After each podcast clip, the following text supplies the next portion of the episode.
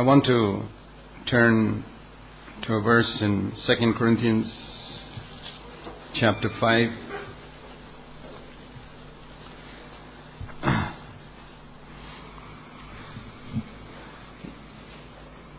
All young people in the world have ambitions. And it's good to be ambitious.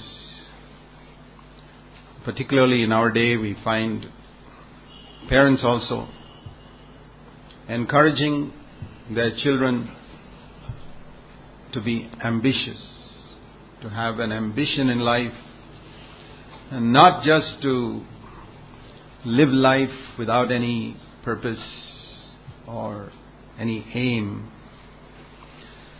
So, as Christians also, we must have an ambition. You know, uh, the only difference is that the ambition of people in the world is different from the ambition of the Christian. So here Paul says he had an ambition. And inspired by the Holy Spirit, we can be pretty sure that's a good ambition.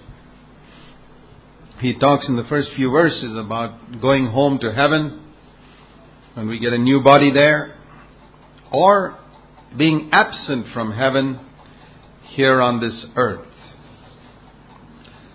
Heaven is our home. But he says it doesn't make a difference whether we are at home in heaven or absent from heaven on this earth. Verse 9. Therefore, we have as our ambition, whether we are going to be at home in heaven or absent from heaven on this earth, our ambition is to please God. We can be sure of one thing. I think all of you will agree that when people get to heaven, they will definitely have only one ambition. They will not have an ambition to make money when they get to heaven. They will not have any ambition to please an angel. They won't be wondering whether that angel standing over there is happy with me or not, and what that other angel over there thinks about me, or what that other man who was a great man on the earth, who's in heaven, what he thinks about me, or what another preacher thinks about me. We can be, we'll all agree that when we get to heaven, we're only going to be driven by one ambition, and that is to please God. What I'm doing now, think, imagine now if you were in heaven and Jesus, Jesus has come, we have changed our bodies, and now we are in heaven in the presence of our Father. What do you think will be going on through your mind? I don't know what all we're going to do in heaven when we get there. I'm sure we're not going to just sit and get bored. If life on earth is exciting, it certainly has been for me. Can you imagine how much more exciting heaven is going to be? It's not going to be boring at all. People, who don't know God think it's boring. Do you know that the most entertaining and interesting person in the whole universe is God? Have you met people, human beings, who are very entertaining to be with and very interesting to be with? And they were all creatures made by God. Can you imagine how much more entertaining and interesting it'll be with the Creator who made these interesting people? Have you heard people who are very interesting to listen to? Can you imagine how much more interesting it'll be to listen to the one who created those people? That's how heaven is going to be. So heaven's not going to be a boring place, it's going to be a million times more interesting than on earth. But what's going to go through our mind in the midst of all the things we do there? I believe one ambition to please our Heavenly Father, to please God. That'll be the only thing that'll drive us and uh, urge us forward. And the spiritually minded man is the man who has determined that that is going to be his ambition on earth as well. Heaven came down and glory filled my soul. That's what the Holy Spirit does. The Holy Spirit brings to our heart the atmosphere of heaven, the peace of heaven, the joy of heaven, the love of heaven, the goodness of heaven, the forgiveness of heaven, and the ambition of people in heaven to please God only. So Paul says it doesn't make a difference to me I mean, it's like saying whether I'm in this room or that room makes no difference. Whether I'm here on earth or in heaven, ambition is the same. And I want to ask all of you, my dear brothers and sisters, is that true? When we started as a little fellowship 28 years ago, uh, we were just very few. And I've done this once before. Will all those who were here 28 years ago when we started please stand just for a moment? Those who were here 28 years ago when we started. On the first day we started. On the first day we started. Will you stand? Is that all? One, two, three. Any of the children who were here 28 years ago? Nobody? You were not there? Just, just, did you count how many there? One, two, three, four, five, six. That's it. Sit down. That's how we started 28 years ago. And we had an ambition to please God at any cost. Whatever the cost, we wanted to please God. And it brought upon us a lot of uh, the of misunderstanding, criticism from many people around us. We decided to ignore that, not to find fault with them, not to answer back. We have never, in 28 years, we have never once answered our critics because God is the one who answers them. I remember when we were taken to court, uh, the lawyer said, You're not supposed to speak a word here. The lawyer is supposed to say everything. I didn't know the rules. Uh, I said, That's how God is. I'm not supposed to say anything in my defense. God says, Don't worry, I'm your lawyer. I take care of everything. Can you live like that? Life on earth is so wonderful. That's how we have lived for 28 years. People can say what they like.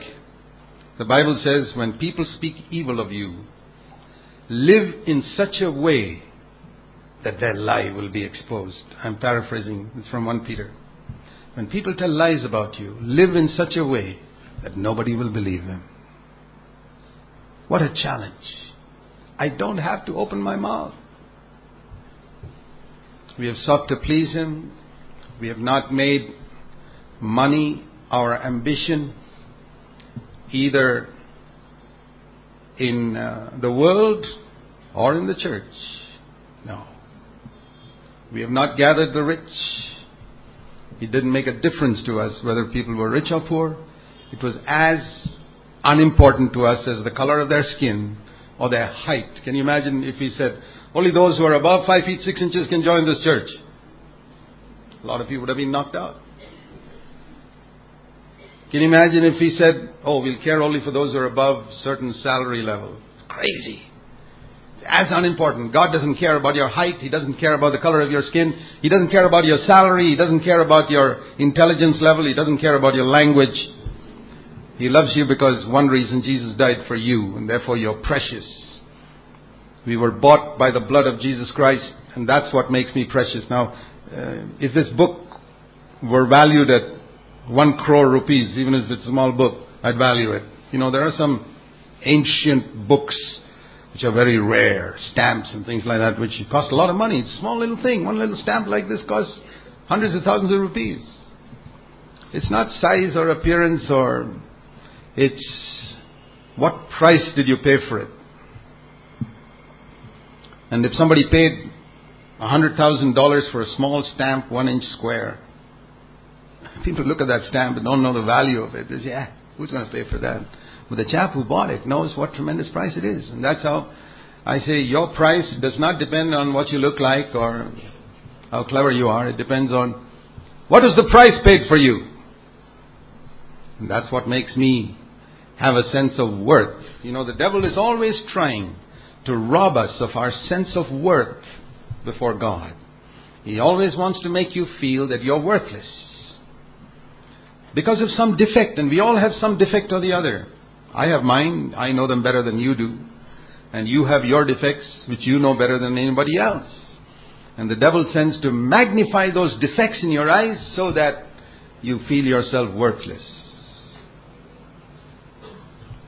I've heard of psychologists say that children who grow up being made to feel worthless by their parents because of some defect, maybe they didn't do so well in school or any such thing, they grow up with tremendous problems, psychological problems throughout their life because their parents, when they were small, made them feel worthless at home. Well, I want to tell you, God's not like that. God's not a father who makes anyone feel worthless. And a spiritually minded man will never make you feel worthless. Never. God is a good God, and that's one thing we have proclaimed through 28 years. And we have also fearlessly proclaimed that God is a holy God. And that only means, when He says He wants you to be free from sin, that only means that He wants you to be healthy. Don't you think every good father wants his children to be healthy? Which father is there sitting here? You don't want your children to be healthy. How many of your fathers want your children to be 90% healthy? 90% healthy? You're happy if they have a few sicknesses? What type of father are you then? God is a good father. He doesn't believe in 90% health. He wants 100% health. 100% health for our soul means total freedom from sin. That's why we have preached total freedom from sin. Would you be afraid to go to a hospital that's determined to get rid of every sickness from your body? Or would you like to go to a hospital which says we'll cure you 90%? Which one would you go to? I know which hospital I'll go to. I want to be a part of a church that believes in total freedom from sin. Even if the treatment takes a long time, and it has taken a long time for all of us. But we're on the way to recovery. I hope so. God is a good God. He's a holy God because He's a good God. He's holy and He loves us so much that He wants us to be totally free from sin. Totally free. Completely. From all sin in our life. So our ambition is being to please Him. And uh, one of the things that we, one of the verses in Scripture that says what pleases God is Hebrews chapter 13. In Hebrews chapter 13, we read in verse 15 and 16. Through him then, let us continually offer up a sacrifice of praise to God. That is the fruit of lips that give thanks to his name. Let us continually offer up a sacrifice of praise. That is turning us away from ourselves, fixing our attention to God, giving thanks to Him. And secondly, that is in the vertical direction, giving praise with words to God. In the horizontal direction, verse 16, to other people, don't neglect doing good and sharing. For with such sacrifices, these two sacrifices mentioned here, God is well pleased. God is pleased with two types of sacrifices. One, when even if it is a sacrifice for you to open your mouth and praise God. And you know, the word sacrifice means not something easy to do. The word sacrifice is always, when you may say somebody has sacrificed, it means he has taken some trouble. It's, it was not easy for him, but he did it. And uh, I know the early days when I started opening my mouth to praise God, it wasn't easy. It was a sacrifice, but I did it, and gradually I began to enjoy the sacrifice. And I want to encourage all of you who have never made that sacrifice to begin. Don't wait until it becomes easy because it will never become easy. It says here the sacrifice of praise to God that is the fruit of lips, to give thanks to his name. Why was Jesus so excited when out of ten lepers who were healed, uh, one came back to thank him? And he said, Where are the nine? And I believe as Jesus comes into our midst on Sunday morning, he asks the same question Where are the 90 or 190 who should be praising God for something that God has done? And that is one reason why at the end of our time of praise we give an opportunity, at least for one or two minutes, for everybody to open their mouth and praise God. Because that is so important. It's a very important part of our life. It is something that pleases God. Why does it please God? I mean, God has got millions and millions of angels who are praising Him. And who can praise Him, I'll tell you, a million times better than you and I can praise Him. Their praise is so perfect because it's not affected by sin. Why does He want our poor praises? I believe it's for us. It's for our benefit that the Lord asks us to do it. He wants us to be delivered from the self centeredness, the poison of self centeredness that came into the human race on the day that Adam and Eve sinned in the Garden of Eden. Did you know that? That when Adam and Eve sinned, a certain poison came into the human race. It was the poison of self centeredness. God is not self centered. He created man in his image, the Bible says, not to be self centered. But the devil came and infected him with the poison of being self centered. And ever since that day, every human being that's been born into this world has been born self centered. You've seen that in your children, right? Have you ever had a child born to you which was not self centered? Which didn't think of itself? No. Every child born into the world is born with that poison of being self centered. Jesus came to save us from sin, from this sin of self centeredness, not just from adultery and murder, but from this sin of self centeredness. And one way, it's not the only way, but one way in which He delivers us from that self centeredness is by getting us to turn our attention away from ourselves to God and to praise Him and thank Him and worship Him for what He has done for us, for what He is, for His almighty power, and for all that He is quite apart from us. That's worship. When we pray to God, where we can be self centered. In fact, most prayers begin with the words, Give me or bless me. That me is a very important word in prayer, or my children, or my family. And if you look back over the years and years and years when you have prayed to God, you'll find the word me and my family is a very important part of those prayers. Because prayer is can a lot of prayer can be just self-centered. And that's why I say you will not become spiritual by praying. You can be the most self-centered person after 50 years of praying because all you're doing is praying for yourself. But when we praise God, see, the ten lepers came, saying, Give me healing. One leper came back and said, Thank you, Lord, for healing me. And that man got something more than healing from leprosy. He also got salvation from sin. He got forgiveness.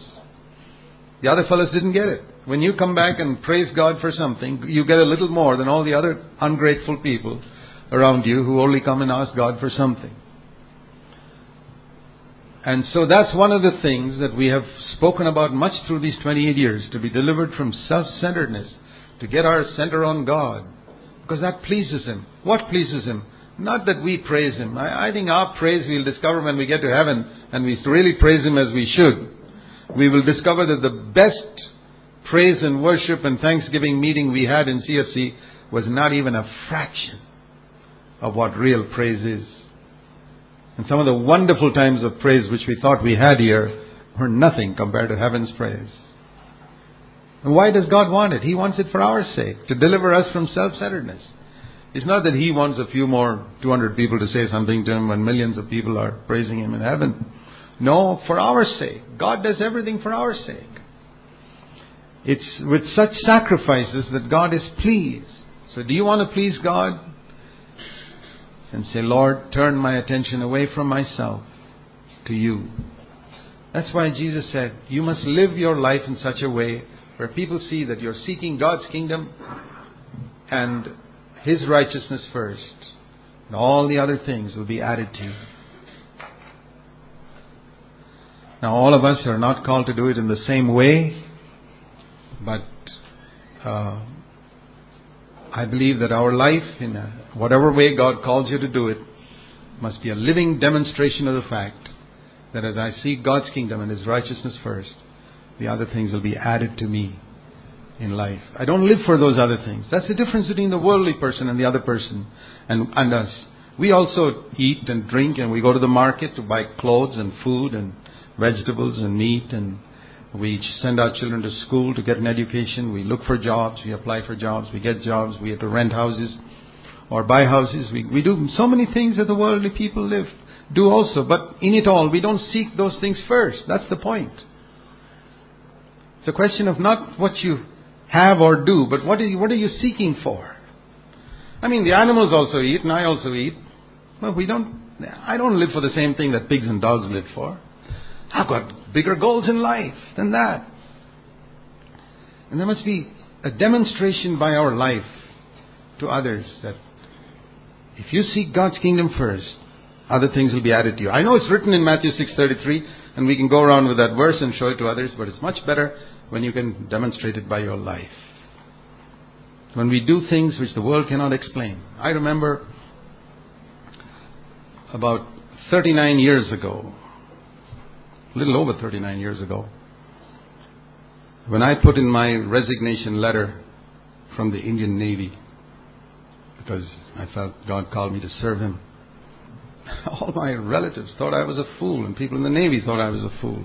It was the most foolish things to, thing to do when you're a young man and you've got prospects and you're going to live for something, to dump all that and to leave it and uh, to give away all your money for God's work, as I did. I left my job after eight years of work without a single rupee of saving, given it all away for God's work. It was the most foolish thing to do. Uh, but here I stand today after nearly 40 years. To show to the world that if you live for God and His kingdom, you're not going to suffer. No, you may not get those big titles and honor and position and money that the world has, but who wants them in any case? You live your life for a worthwhile cause. Is your life demonstrating the fact that you don't live for this world, you live for God? That you don't seek to please men. I remember the times when I had to say to my senior officers in the Navy, I'm sorry, sir, I can't do that. That's against my conscience.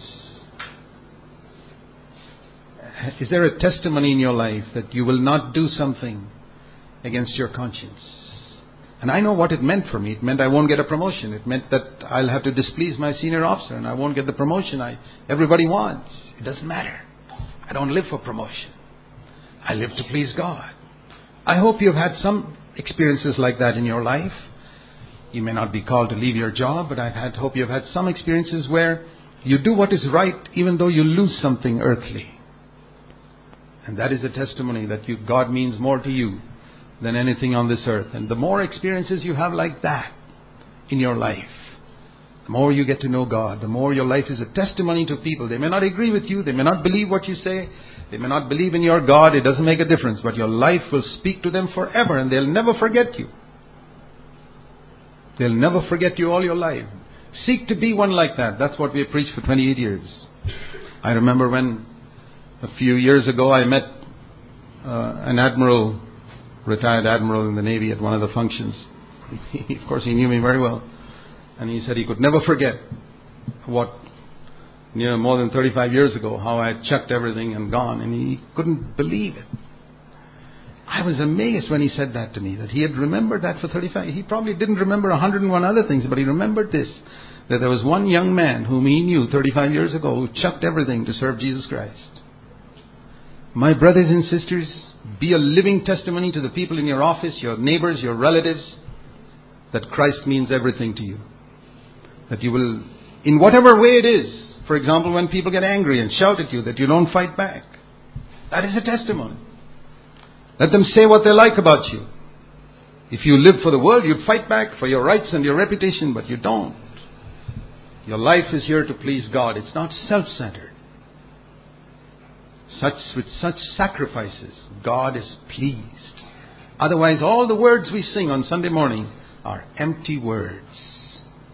There must be actions in our life where we have sacrificed something for God and proved to the world that that proves that God is more important to me than this world. Sacrificed, as I said, perhaps the opportunity of a promotion because you stand for the truth and you will not do what is wrong. That you will not harm another person, no matter how much your boss tells you to harm that person. I'm sorry, sir, I can't do that. It's against my conscience. Very respectfully, in humility, but with conviction. That's our calling. That's our sacrifice of praise to God. And the other is in the horizontal direction. It says here that we're to do good and share, verse 16. We live, particularly in India, in a country of tremendous need and poverty. And what an opportunity there is for those of us whom God has blessed in so many ways to do good to other people who are not as fortunate as we are. And um, here is where we can see our self centeredness perhaps very clearly when we think of ourselves only. I'll never forget reading about John Wesley that when he was working in Oxford or somewhere, he was earning a certain salary before he became a full time preacher. And he lived at a certain standard. His salary doubled, he lived at the same standard. His salary tripled, he lived at the same standard. I am not surprised that God chose that man to be his servant. See, he decided that if I can live simply, I can use a little more of what I have for God. Uh, very few people like that. I mean, uh, don't be surprised that God used John Wesley. There's no partiality with God. God is the same. And He, He rewards people exactly according to what He sees. So it says here, let us do good and share.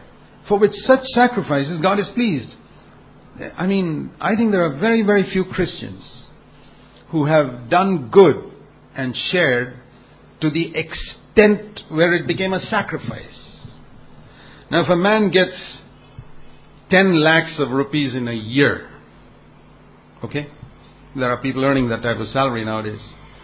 And he gives one lakh for God's work. That's no sacrifice.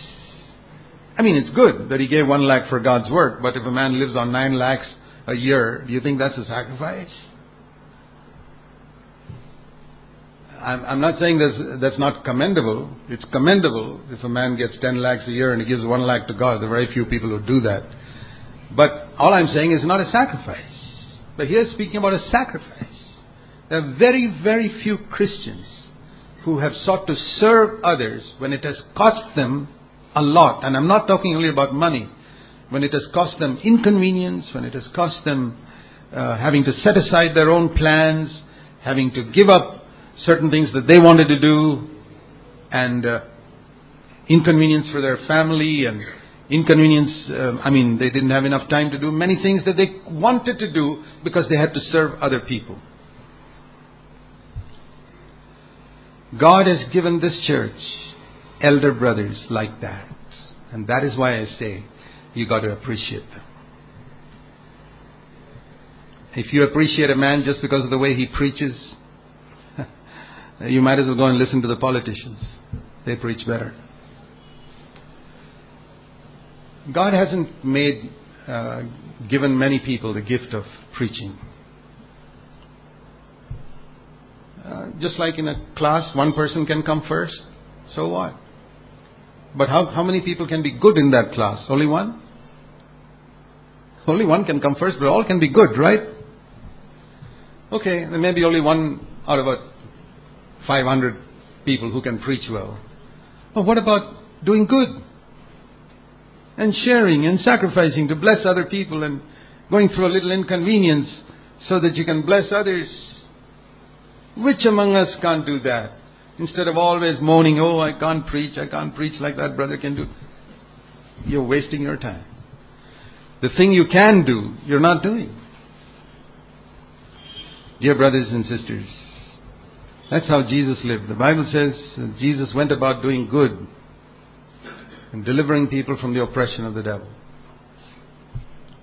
He didn't deliver people from the oppression of the devil for 30 years. That he did after he was anointed. So if you don't have the gift of uh, delivering people from Satan, don't worry. But he did do something in the first 30 years. He did good. You think he did good only after he was 30? No, he did good all his life.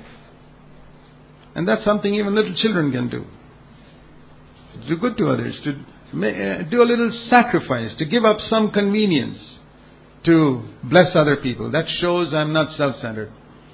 You see, if, if I can sacrifice some of my own convenience and a little bit of my health and my energy and my plans and my own conveniences so that I can bless and help other people, that is a indication that this world is not everything. Animals won't do that. No.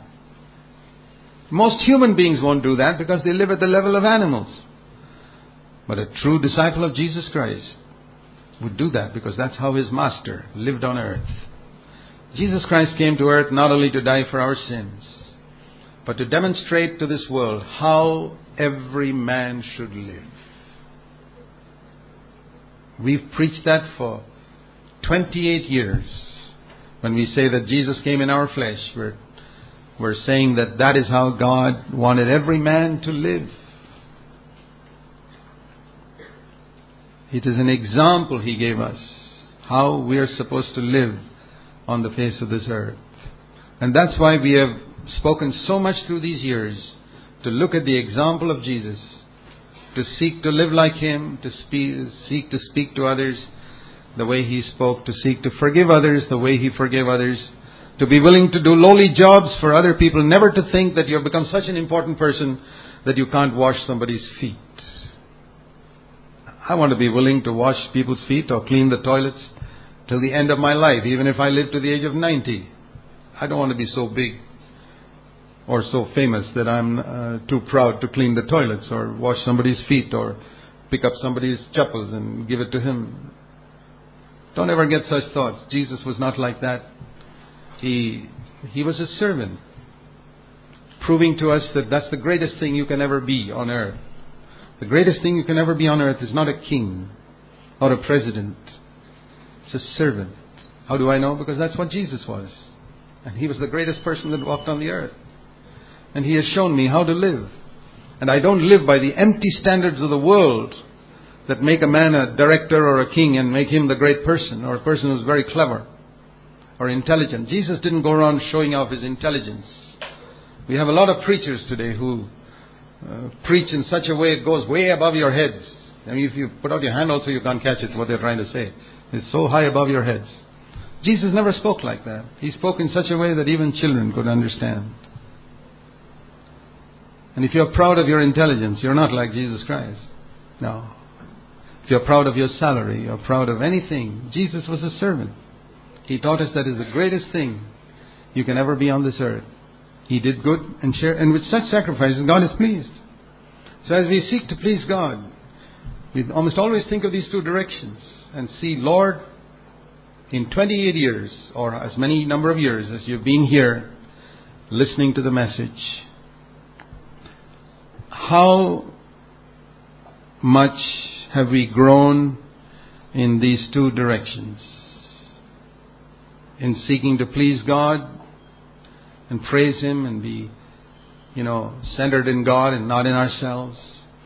And how much have we sought to do good to others and to share what God has done, uh, to share with others what God has given us so freely.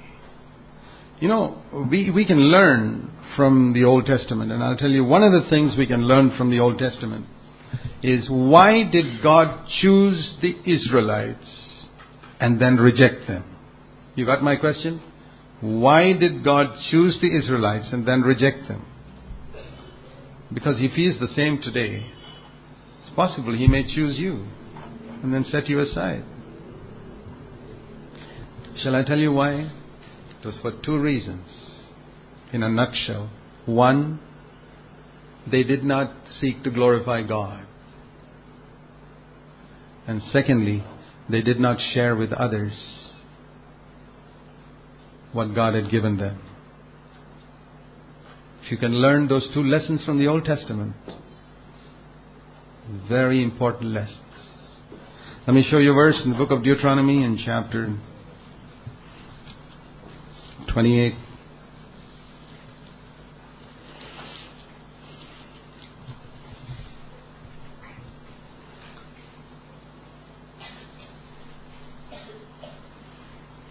Verse 47 and 48.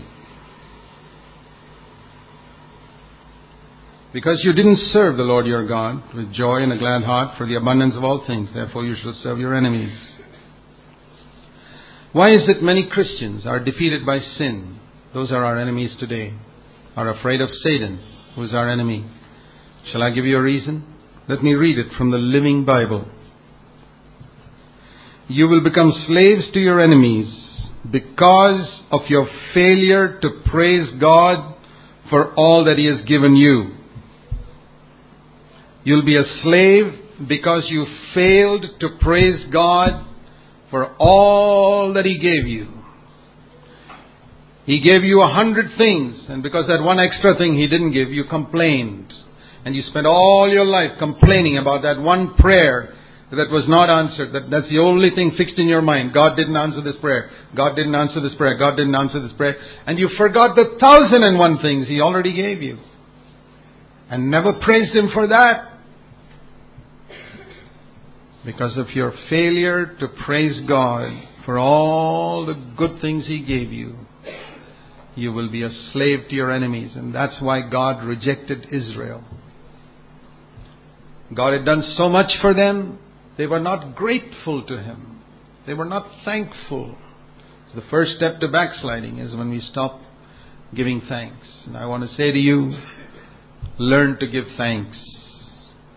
I have often recommended to those who complain about not having enough in their home or their house is not big enough or uh, my husband didn't get me a new sari or daddy and mommy didn't buy me new clothes or new shoes or that sneakers especially which I wanted my parents couldn't buy for me. I have one recommendation to all such people. Take a walk for half an hour through the slums of Bangalore in the area called a thousand huts just walk through there for you just open your eyes walk through there for half an hour and come back home and tell me how many complaints you have man is a miserably selfish creature. And one of the clearest marks of his selfishness is that he's not thankful to God for what God has given him. Even though he's got a thousand things more than people sitting, living one mile away from him. He doesn't think about that. He thinks about that one thing God did not give. That one prayer God did not answer. And our children grow up to be like that. Children are tremendously ungrateful to their parents for what all the parents have sacrificed for them. And when the parents are very conscious of that, I want to ask the parents whether you are thankful to God, your Creator, for all that He's done for you. I'm sure you can see very clearly how ungrateful your children are. I hope you can see equally clearly, equally clearly how ungrateful you have been to God for all that He's done for you. The one mark of spiritual growth is that complaining disappears from our life because we are more aware of His goodness. And if there are one or two things God did not give us, we can be absolutely sure that it is for our good that He didn't give it to us. That's the mark of a mature Christian. Some things we don't give our children. You don't give a knife into the hand of a one year old. You don't give a 500 rupee note into the hand of a two year old. A knife and a 500 rupee note are good things, but you don't give it to your children no matter how much they cry. And when God withholds some things from us, it is for our good. And we've learned to know that. And we thank Him and praise Him for withholding things from us. We not only thank and praise God for what He has given us, a mature Christian has learned to thank and praise God for what He didn't give us. Have you ever thanked God for what He did not give you? Have you ever thanked God for the prayers He did not answer? For the job you did not get selected for? For the college you did not get admission in? For the person you could not marry? Have you ever given thanks to God for these things? Or it's only for the things we give. We must move on to see God as a good God who has, we praise Him for all things. And that's why the mature Christian filled with the Holy Spirit has learned to give thanks for everything in everything, for everything, and for everyone. Because our Father controls the universe. We have learned that. And we praise Him and thank Him. And uh, it's, it's a sacrifice in the beginning, but after a while it's not a sacrifice at all. It's enjoyable. That's how God wants our life to be. He has planned everything for our good. Let's learn to thank Him for the abundance. It says here, the abundance of all things. What a verse. Verse in verse 47. The abundance of all things.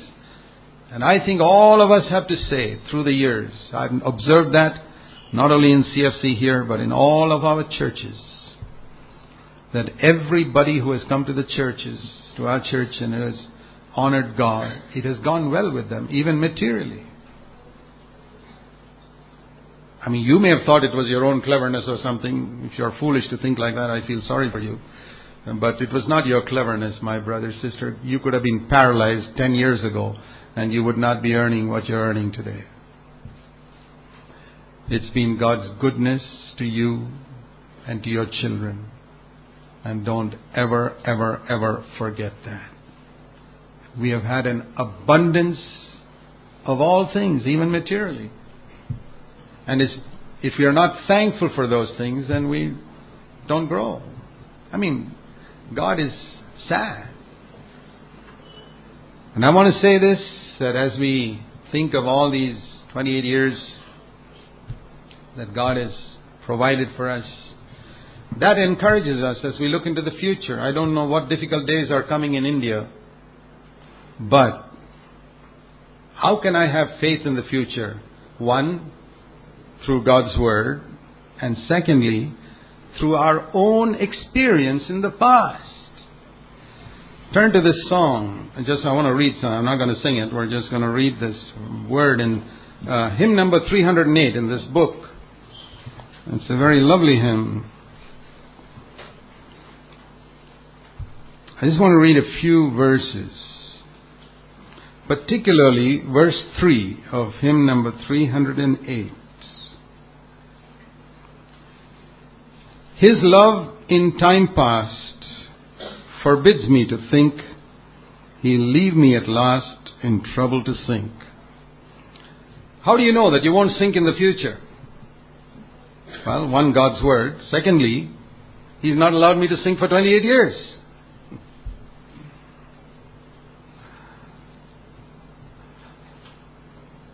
You know, they boasted about the Titanic that it was the one unsinkable ship and it sank on its first voyage.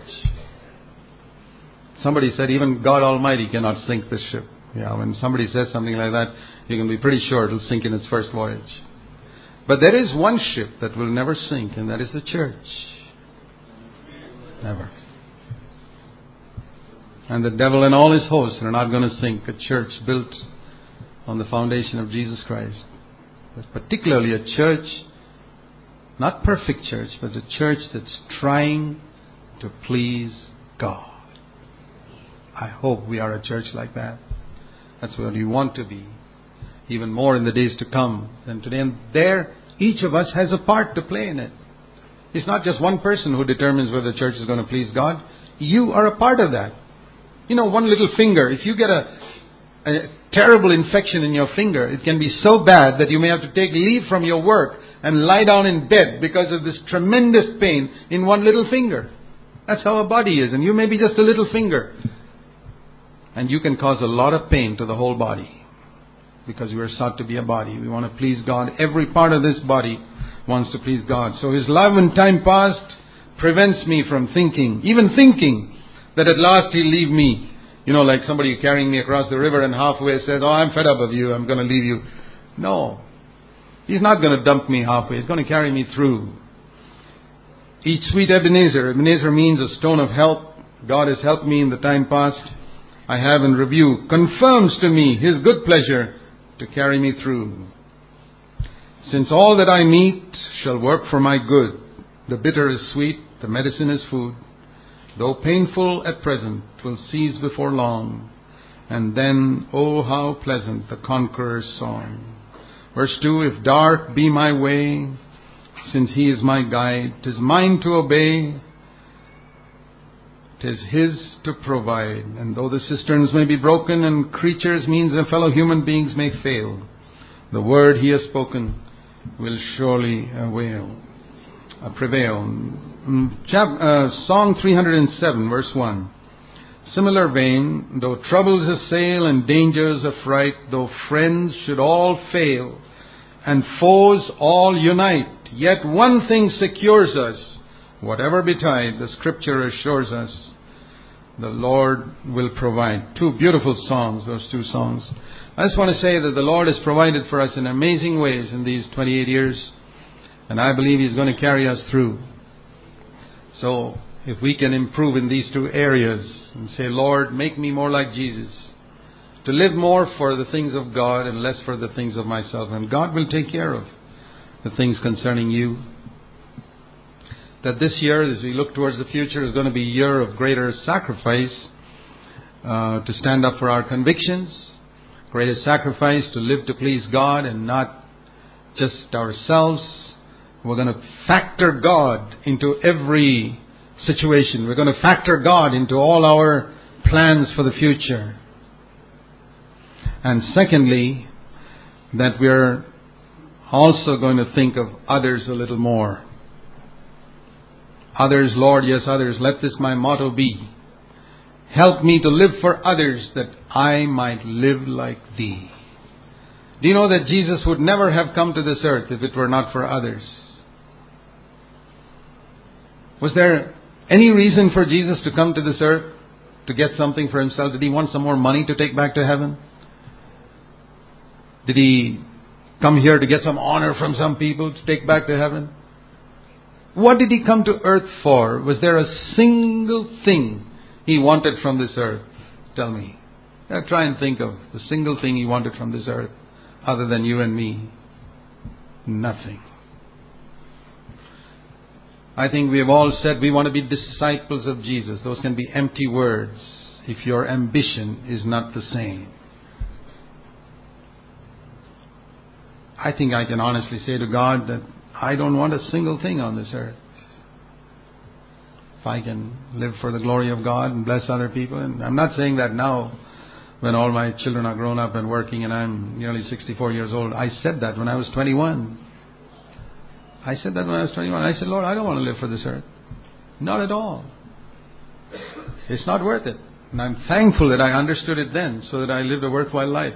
And I want to say to all of you young people, if you can be gripped by this in your early 20s and determined, no matter what the cost, no matter how much other Christians around you are backslidden, no matter even if other young people around you in CFC are backslidden, you hold to this vision. I will not live for myself. I will live for God. Never mind even if your parents are backslidden. Don't judge them. Don't criticize them. Take your eyes off them and fix them on Jesus and say, Lord, I want to live for you. I want to don't I don't want to speak words that are empty. I want to be a disciple. You know, one of my greatest ambitions, in addition to pleasing God, has been uh, to get this commendation from Jesus Christ. Of course, we all want a commendation when Christ comes again. Well done, good and faithful servant. We all want that. But there's another thing which I wanted on this earth before I reach heaven. And that's not the commendation, oh, you are perfect. I will never get that, I know that. Oh, you are so holy. I don't know whether God can say that about me. But there's another commendation which everyone sitting here can have today. Not tomorrow. You don't have to wait 10 years for this. Today. It's an easy thing if you want it. That commendation is the commendation that Jesus gave to Nathanael in John chapter 1 and verse 47. Jesus looked at Nathanael and said, Here is an Israelite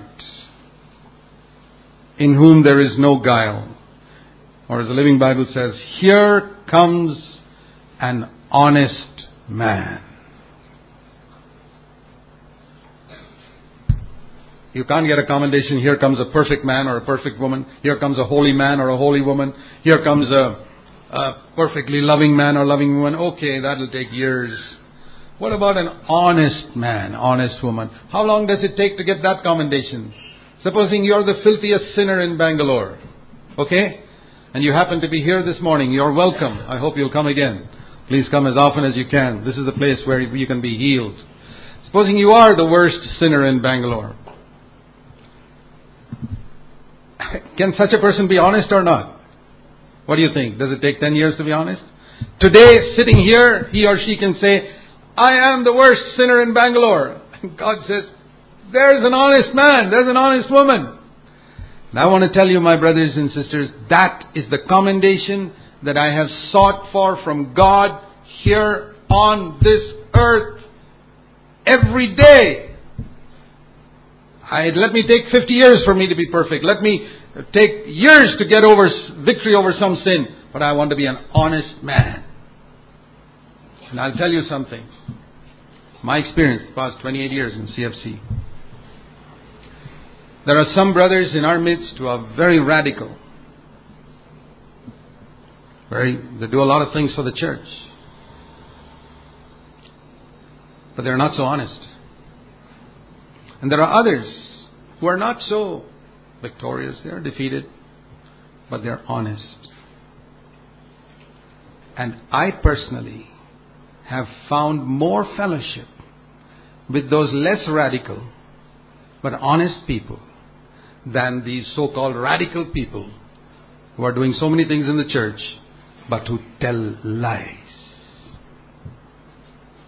My greatest difficulty has been with brothers and sisters who tell one lie, which is not true. I find it impossible to fellowship with them because the devil is the father of lies. I have found very easy to fellowship with sinners who are honest. Because God finds it easy to fellowship with sinners who are honest. Take it for what it is worth. If you have found it difficult to fellowship with me, it's because you're not an honest person.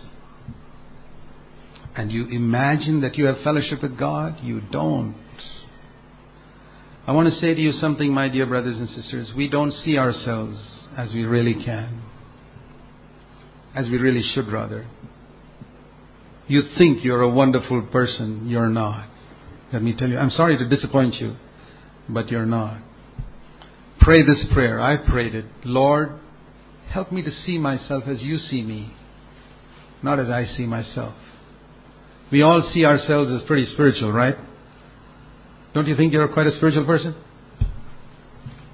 Just ask God to give you a, a revelation of yourself. The Apostle Paul said in 1 Corinthians 13, I don't see myself clearly. I see through a glass darkly. One day I will know myself as God knows me. That's what he said at the end of 1 Corinthians 13. When I look into my face, it's not a clear mirror. How many of you have the honesty to acknowledge that you don't see yourself clearly? You're not as spiritual as you think you are. I fall down many times on my face before God and say, God, I may be fooling myself. I may not be as spiritual as I think I am. I'm not. Please show me. Give me light on myself. And I'll tell you something. Sometimes God gives us light directly. Sometimes He gives us light through other godly men.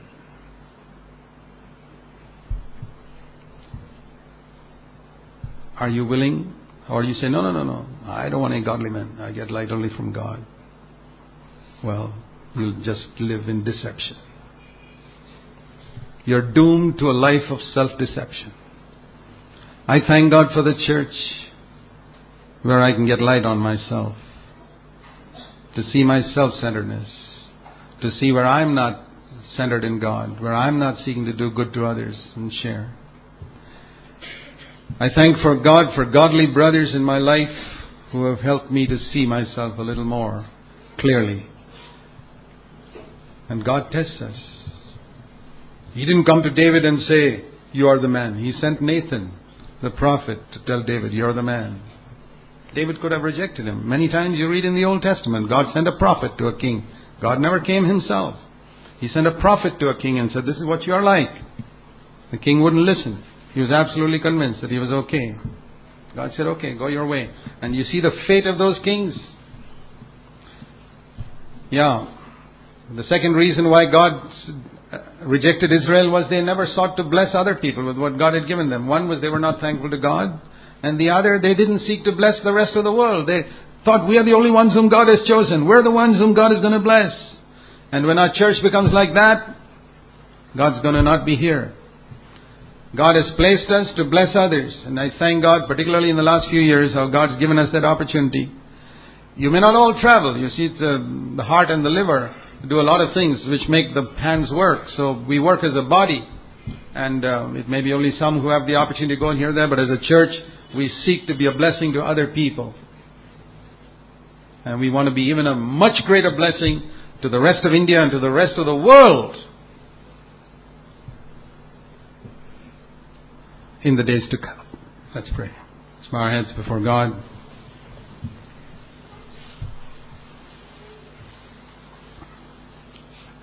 Blessed are the poor in spirit.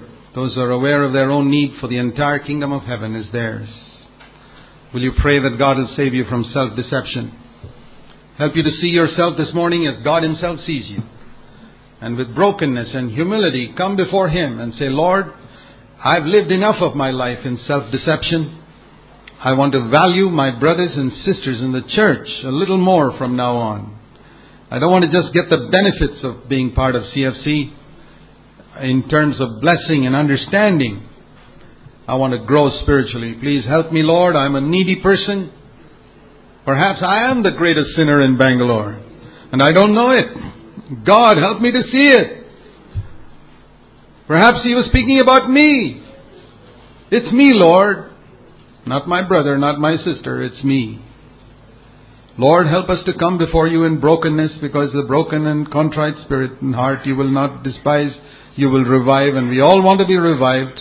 Thank you, Lord. We want to praise you with all of our heart for your tremendous goodness, the abundance of good things that you've given us, that we can give thanks to you and use them to bless other people. In Jesus' name, Amen.